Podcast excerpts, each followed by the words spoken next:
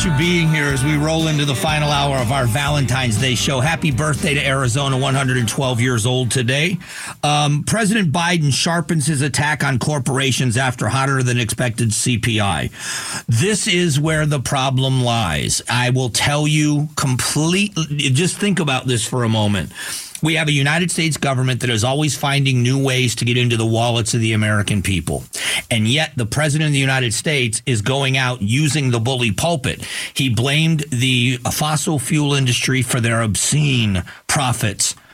Um, and then he is now blamed. He's blamed the grocery industry. Now, the grocery industry, he can be saying he's talking about these major grocery store chains and they're they're bilking the public, but you're talking about food growers. You're talking about the people, the farmers and the ranchers across this world. Um, the fact of the matter is, it is very difficult for them to eke out a living most of the time.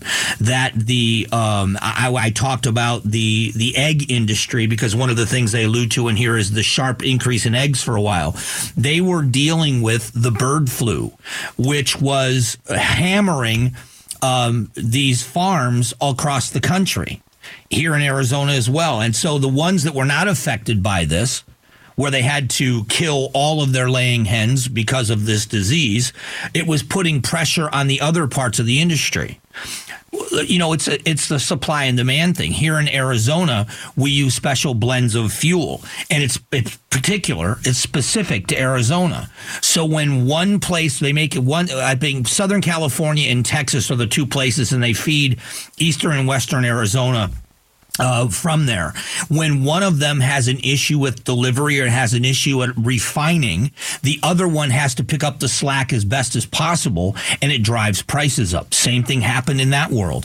When it comes to beef, there was a story a few weeks ago that we have less beef cattle now than we've had since the 1970s. You mix that with the double the price it cost to feed the cattle. Prices of beef are going to remain very, very high. And private industry is entitled to profit. So you get a tax break from your Arizona state legislature. The Arizona state legislature uh, in the governor's office, they sent out tax rebates.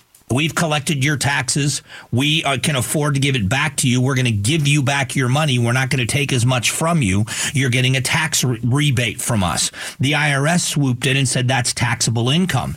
Even the Democrat Attorney General said, "Well, you know, we're talking to the, we're trying to get them to uh, to back up on that."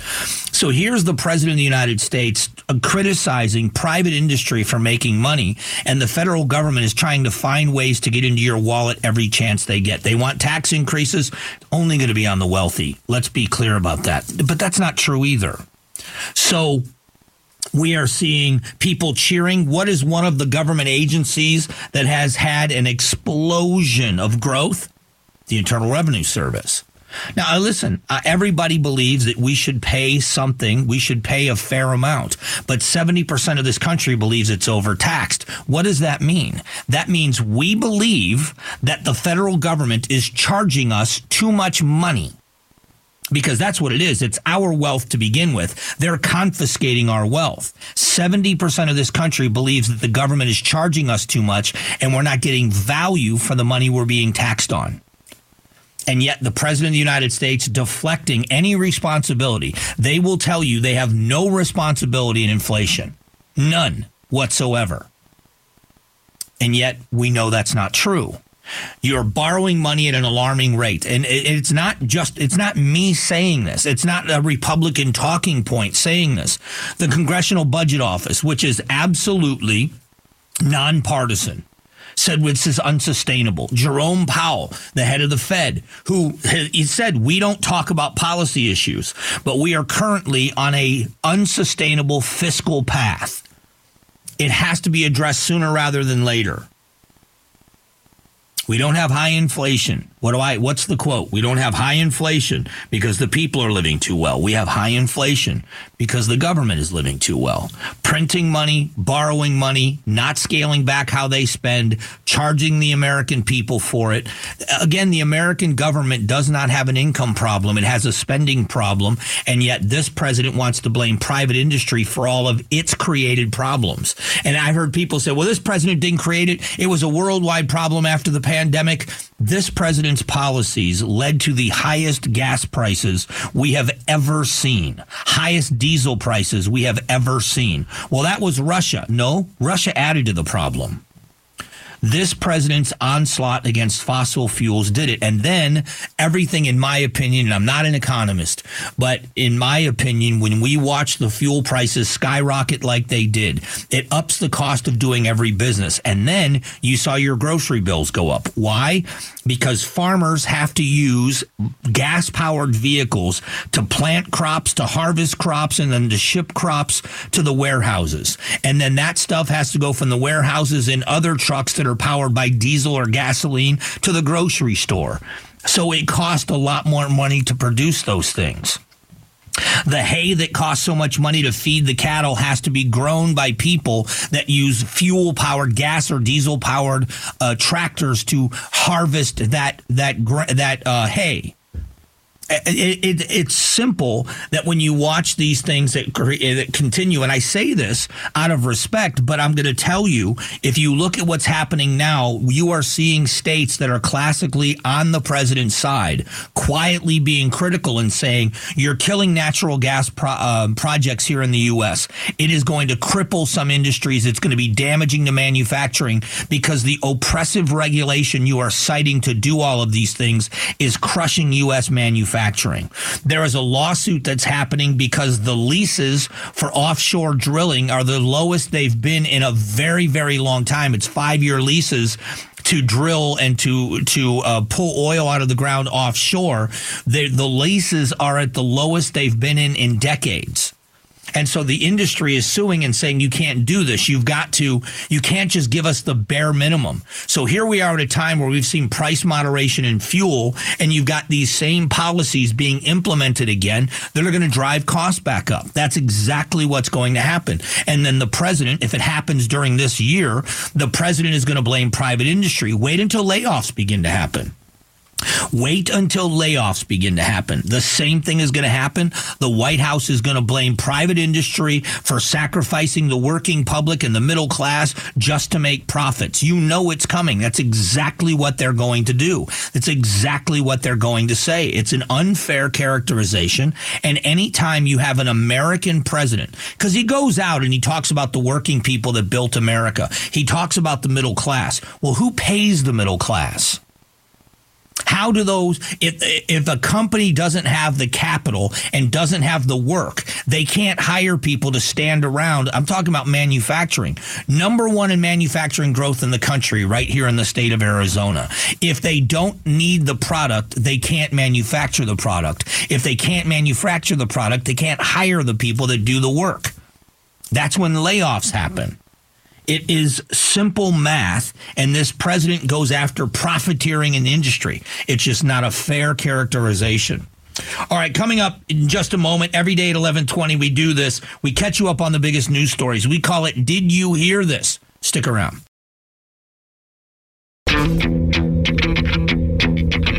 Strong values and strong opinions. The Mike Broomhead Show. KTAR News, 92.3 FM, and the KTAR News app. All right, time to get caught up on the biggest news stories of the day. Did you hear this? Did you hear this?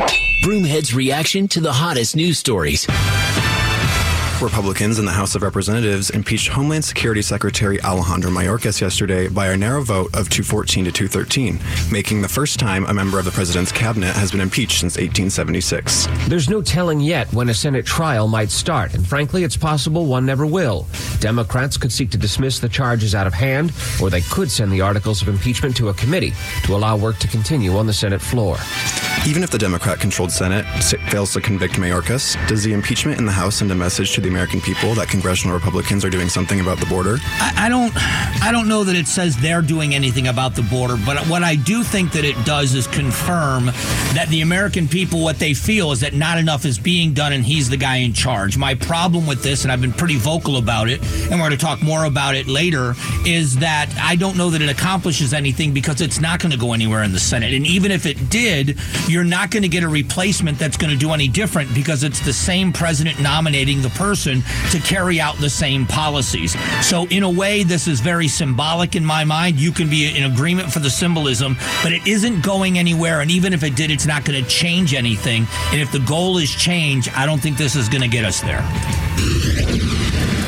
In a New York special election to fill the seat of former Republican Congressman George Santos, Democrat Tom Suozzi won over Mazie Pilip by about eight points. In his victory speech, Suozzi spoke to the influence of former President Donald Trump on the congressional Republicans. Let's send a message to our friends running the Congress these days. Stop running around for Trump and start running the country. Does the fact that the seat flipped from Republican to Democrat speak more to New York voters' perception of Trump or the perception of former Congressman Santos? I think it's more about Santos, and I'll tell you this the same thing. This is the politics that people laugh at. This is about, eh, I'm sorry, it's as juvenile as it gets. The stop listening to Trump. If a Republican stood up and said to the Democrats, stop listening to Biden, you'd roll your eyes and shake your head. They're Democrats, and it's a Democrat president. They're doing what he wants. Donald Trump is the leading candidate for Republicans. He's probably going to be the nominee. Of course, they're going to listen to what he has to say. If you really want to get rid of the politics, get to work. Let's do something on the important issues. And another key thing in this was the talk about what we do in New York about the border problem in Arizona. It's affecting that city, and a lot of what he had to say is the reason why he won that race, in my opinion. You are listening to Did You Hear This? We do it every day at 1120 to catch you up on the big headlines. Republican candidate for U.S. Senate Kari Lake joined the Mike Broomhead show to talk about the National Republican Senate Committee's endorsement of her campaign yesterday. She said she has been working to unify the Arizona's GOP behind the scenes since she kicked off her Senate campaign. Mike, it is my goal to bring this Republican Party together. When we come together as Republicans, we agree on 95% of everything. And we have a tendency to focus on that 5% we disagree with and never get anything done. And we just are at each other's throats. And so I want to bring this party together. If Lake becomes the Republican candidate for Senate, will she be able to win back moderate Republicans and independents who voted for Governor Hobbs in 2022? I think they want to unify. I will tell you, I think the moderate Republicans, as they're called, want to be a big part of moving forward in the Republican Party. So if, and this is a shift from some of the rhetoric we had heard in the past, if there is a shift here and it is that, hey, let's sit down and talk about what we agree on, I think you're going to find a lot of people that want to come back to the table. There are a lot of people concerned about what's happening in D.C. and in our state, and they would love to be a part of the solution. If it truly is a hand, uh, you know, reaching out with an open hand instead of a fist, I think it's a great move, and I think it's a great step forward. ABC News confirmed reports that ICE is considering a plan to cut its detention capacity amid surges at the southern border. National correspondent Stephen Portnoy reports on the possible plan. Facing a funding crunch amid the recent unprecedented rush of migrants entering the country, Immigration and Customs Enforcement has drawn up plans to release thousands from detention and severely cut its detention capacity at the border. The Homeland Security Department blames Congress for rejecting the bipartisan border agreement that would have infused the agency with billions and ramped up deportations and detentions. Could a release of migrants from detention facilities on the southern border prompt Congress to try for another bipartisan border security deal? I think if they do that, it's going to be disastrous in the poll numbers for everybody in Congress. Everybody now agrees that there is a crisis at the southern border. If you are going to see a political maneuver that says we have no choice because this party or that party won't act, it is going to continue to look negatively against everyone. In an election year, they're not going to want to take that kind of a chance. It may be a Hail Mary for some politically, but in the end, the American people know that there's a failure on the border and nobody is fixing it. You've got to get back to the table. You've got to start where you are with the things you agree on and build from there. And if you don't do it, you're failing the American people, and none of these gimmicks are going to matter. Great job as always in there. A little surprised to hear Gray's voice. I didn't know he was going to be in there. I looked up. Great job, man, as always. Thank you. I appreciate it. All right, what we're going to do in a moment is talk about the border issue, and that is this is going to be a part of that conversation. The gimmicks and what's happening. Are they just gimmicks, or do we believe people are serious about getting something done? We'll talk about that coming up next.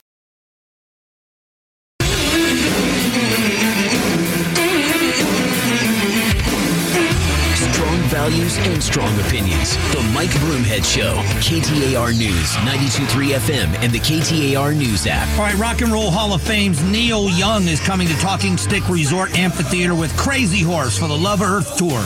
Tickets go on sale Friday at 8 a.m. You can win a pair right now by visiting the contest page at KTAR.com. Love in an elevator. One of the funniest scenes in Wayne's World.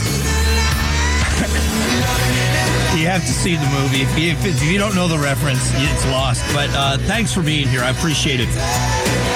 Um, we're having an anti Valentine's Day. Not that we're bitter. We're over it here. We're not bitter. Um, I want to talk a little bit about the border and some of the gamesmanship that's going on. The the it's to me it's the. Have you ever watched wrestling? I used to um, work backstage uh, for the for wrestling when they would film for TV and they would film in an arena somewhere. They would invite an audience like you would see, but they would film all day and they would have multiple shows for multiple weeks at one event. So you would see the same wrestlers wrestle each other and wrestle different wrestlers multiple times during the day. And it was interesting to see how they acted in front of the crowd and how they acted with each other backstage. So we would set up the booth for the interviews, and we had the craft services tent where they all would because they were there like for 12 hours. So they got fed they had meals for them and and they would get together. And we all know that wrestlers it is it is a predetermined outcome and i'm sure that there are some people that don't like each other very much. But how they were when they walked out into the ring and how they hated each other and the finger pointing and getting the crowd riled up and you know it was they would backstage they would laugh. Did you see that this little old lady giving me the finger and you know it was it was to that was for the crowd. It, it was an act so to speak. And when you look at what's happening in Washington, D.C., and I don't care if it's the economy, but we're talking specifically about the border, the same thing is happening. The Republicans in the Congress and the, and the, in the House of Representatives, I should say, have now voted to imp- impeach Alejandro Mayorkas by a slim margin. That now will go to the Senate. The the indignation from the Democrats and the abuse of the Constitution is laughable, is laughable. Nancy Pelosi, as the Speaker of the House, made two committees investigate Donald Trump for four years. It accomplished nothing. Millions of dollars spent at the taxpayer expense, taking the eye off the ball in the Intelligence Committee and in the Judiciary Committee, and it accomplished nothing. Now, all of a sudden, trampling the Constitution the impeachment uh, hearings and trials of President Trump went nowhere. So, in the end, didn't they do exactly this? Nancy Pelosi is still there. Jerry Nadler is still there. The same party that is now indignant about this. This has never been done since 1896. And the same indignation. And the other side of the aisle, it's the same way in the end, it's not getting any work done. We are back to the same old thing. There was a piece of legislation proposed by Senator Sinema a Republican and a Democrat. The three of them got together and hammered out what they thought would be a deal that would be appealing enough to the majority that even though there were things that one side of the aisle liked and didn't like, and the same with the other side of the aisle, that there was enough good in there that the, the Congress would get behind it, that it would get out of the Senate, it would get onto the floor, it would get out there for a vote, they would pass it and force the House to do something with it. Never got out of the Senate, never got to the floor for a vote never happened. It died in the Senate. Now they've given up. Now I will tell you, I've uh, and I hope to have Senator Sinema on uh, often. Uh, you know, during this this battle, she has been kind of the the um the glue in all of this. She's from a border state. She was raised in southern Arizona. She has that entire pedigree. But now you've got Juan Ciscomani in the House, who also is a border hawk. He's a Republican. He's an immigrant to this country, a naturalized citizen. He has seen the immigration process from the inside out. He's talking about border security first. He came on the show and said, listen, we have got to revamp our immigration system. My family went through it. It's too difficult. It takes too long. It's too expensive. It's difficult to navigate. It does need to be changed, but not until we have border security. Now, I'm paraphrasing what he said, but that's what he said. You've got Senator Sinema saying it is still a crisis and we have to secure the border. And she's saying these things. But when do the two sides sit down? When does, and I'm using them specifically, but this is metaphorically for everybody in the Congress. When does Juan Ciscomani and his commitment to securing the border and Senator Sinema and her, her uh, commitment to securing the border, he's not in favor of her piece of legislation and says it doesn't go nearly far enough. When does he sit down with her or she sit down with him and they begin to talk about, okay, what is it about my piece of legislation you liked? That you want in there, and what are the things in order to support it that you either want removed or added? That's what a negotiation sounds like. And when somebody on on his side of the uh, of the table says, "We want this," and she comes back and says, "That's never going to happen," and you know it they're never going to let that happen.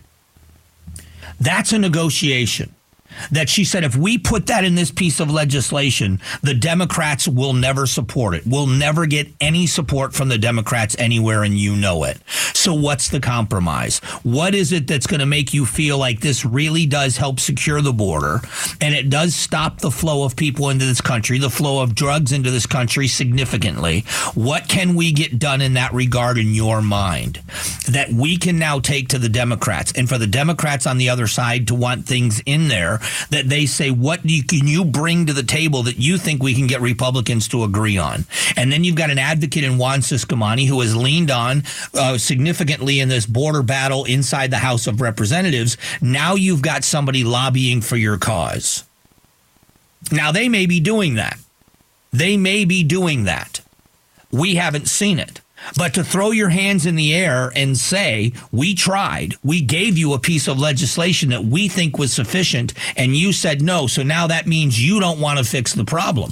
The president of the United States made a statement that I laughed out loud when he said it, and I continue to laugh at it by saying, the American people are going to know that the border is not secured because of Donald Trump which was hilarious on a number of levels. First of all, it's hilarious because for the last three plus years, you've told us the border's secure. Now it's a crisis. In January, you had an epiphany, and now it's become a crisis. And the reason why it's not being solved is because Donald Trump and the Republicans don't believe your plan is going to fix it.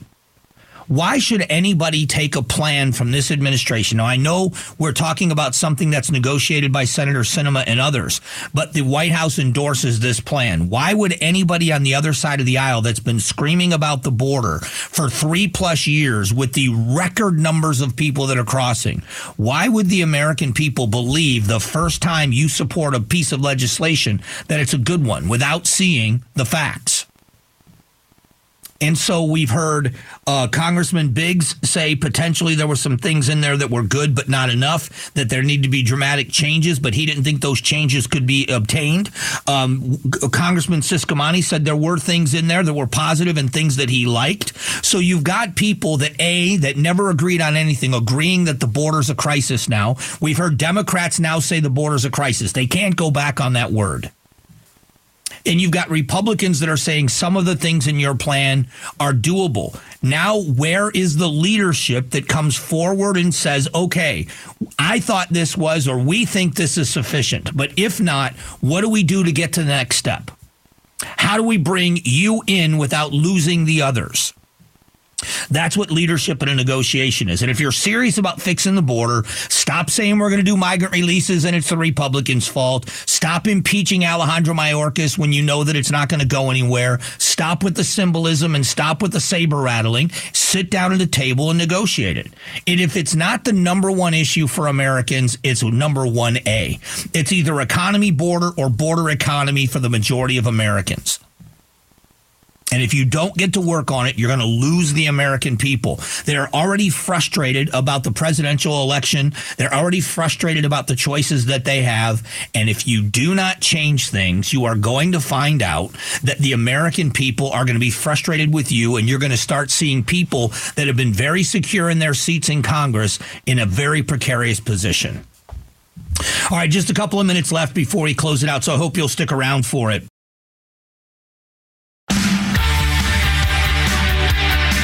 Strong values and strong opinions. The Mike Broomhead Show. KTAR News, 923 FM, and the KTAR News app. All right, if you haven't subscribed to the Mike Broomhead Show podcast, please do it. It's a very simple way to listen to the show. Um, any device you have is easy to download, and you'll never miss a minute of the show again. The Mike Broomhead Show podcast this week, brought to you by your Valley Chevy dealers, and a thank you for the sponsorship. Um, want to kind of summarize some of the things we've talked about today. The President of the United States is very critical of companies making profits in America. At the same time, the United States government is borrowing so much money that we're paying over a trillion dollars a year just in the interest on the money we've borrowed with no end in sight. They continue to borrow billions of dollars every single day. There is no conversation from either political party, serious conversation saying we have got to cut spending. Um, that's part of it. But then yet he blames private industry for profiteering for high inflation. Um, also, in addition to that, they are saying that impeaching Alejandro Mayorkas uh, is is going to be viewed by the American people as an abuse of the Constitution. No, it isn't. There are some people that will see it that way, but they're the very same people that cheered the um, impeachment of Donald Trump and the four years of investigations by committees. I say this because the political division in America has a lot of posturing and hypocrisy on both sides. When both sides want to get down to business, we'll know it. We'll know it. But so far they don't um, 11 of 13 independents that were gathered for a lengthy conversation 11 of the 13 said they are leaning toward Donald Trump. Now, what's interesting of, of those 13 people, not many of them were fans of either candidate. Now, again, I'm not discounting Nikki Haley, but Trump is the leading candidate right now, and uh, the polls are showing much of what would happen in this head to head matchup, a rematch between these two. 11 of 13 independent voters would say, if I had to choose today between those two, I would choose choose Trump over Biden. These are independents. There is a Reuters poll that shows it's a statistical tie between the two. So let's talk from the position of, of haters for a moment. The people out there that absolutely cannot stand Donald Trump and believe he is the worst president in the world and his behavior means that he should never, ever, ever be president again. And there's another group of people that believe that this president, the current president, is a disaster on the border. He's the cause of high inflation. There is now big questions from the DOJ and others about his mental ability to do the job for four more years. And when you look at what people are saying, they're in a statistical tie so, what do you make of that? If you're a Trump supporter, how do you how do you feel if you believe the polls are fairly accurate that this race is close? How is it that a president that's facing um, he was a willfully kept documents? The same thing happened to Trump, but it's happened to him too. Uh, the Hunter Biden laptop, a thing that is just now kind of exploding out there in the president's dealings with his son's businesses. I'm doing this all from a Trump supporter point of view. Um, You've got a president where his own Department of Justice questions his mental ability to do the job, and yet he's within winning range of your candidate as a Republican. If you're a Democrat, you've got Donald Trump with with court cases across the country, ongoing court cases across the country, all the baggage that the president brings with him, and how much you can't stand him, and you don't think American could, America could deal with him for four more years, and he's in a statistical tie within a winning range and 11 of 13 of these independent studies said if I have to choose between the two, and it's going to be independents that make this decision. So even if this focus group was flawed and it wasn't 11 out of 13, what if it was 9 out of 13? What if it was 10 out of 13. It's still a huge number of independent voters. So both parties, both groups that are entrenched in supporting their candidate, when you look at what happens to the electorate, the electorate is still saying we want two other choices. Even if you talk to people that don't have a a huge um, what would you call vitriolic opinion of either person. If they are just people that say, I'm a voter, I go out and I do my civic duty and I vote. But I don't like either one of these guys. I think they're both too old. Biden has shown where he is now, but Donald Trump is not much younger. And so now what? So what do the parties do? Do you you can't scrap the candidates? You're not going to. But what does this say about elections moving forward? Will independent voters go to the polls? We know the passionate Republicans will. We know the passionate Democrats will. They will go and support their candidate. The independent voters who are looking for the best option, will they look and shrug their shoulders and say, "I'm just not that interested"? Are we going to see a far lower turnout in the election than we did in the last election cycle? I don't know that that's the case. I'm asking a question. And I, I just, I look at this and I think the American people are starting to get fed up. I see this more and more that they are seeing the posturing and the symbolism from both sides. And at some point, the American people are going to want someone to actually do something. This border thing can still happen. I still think there's room for people to get into a room together and say, okay, what do you need?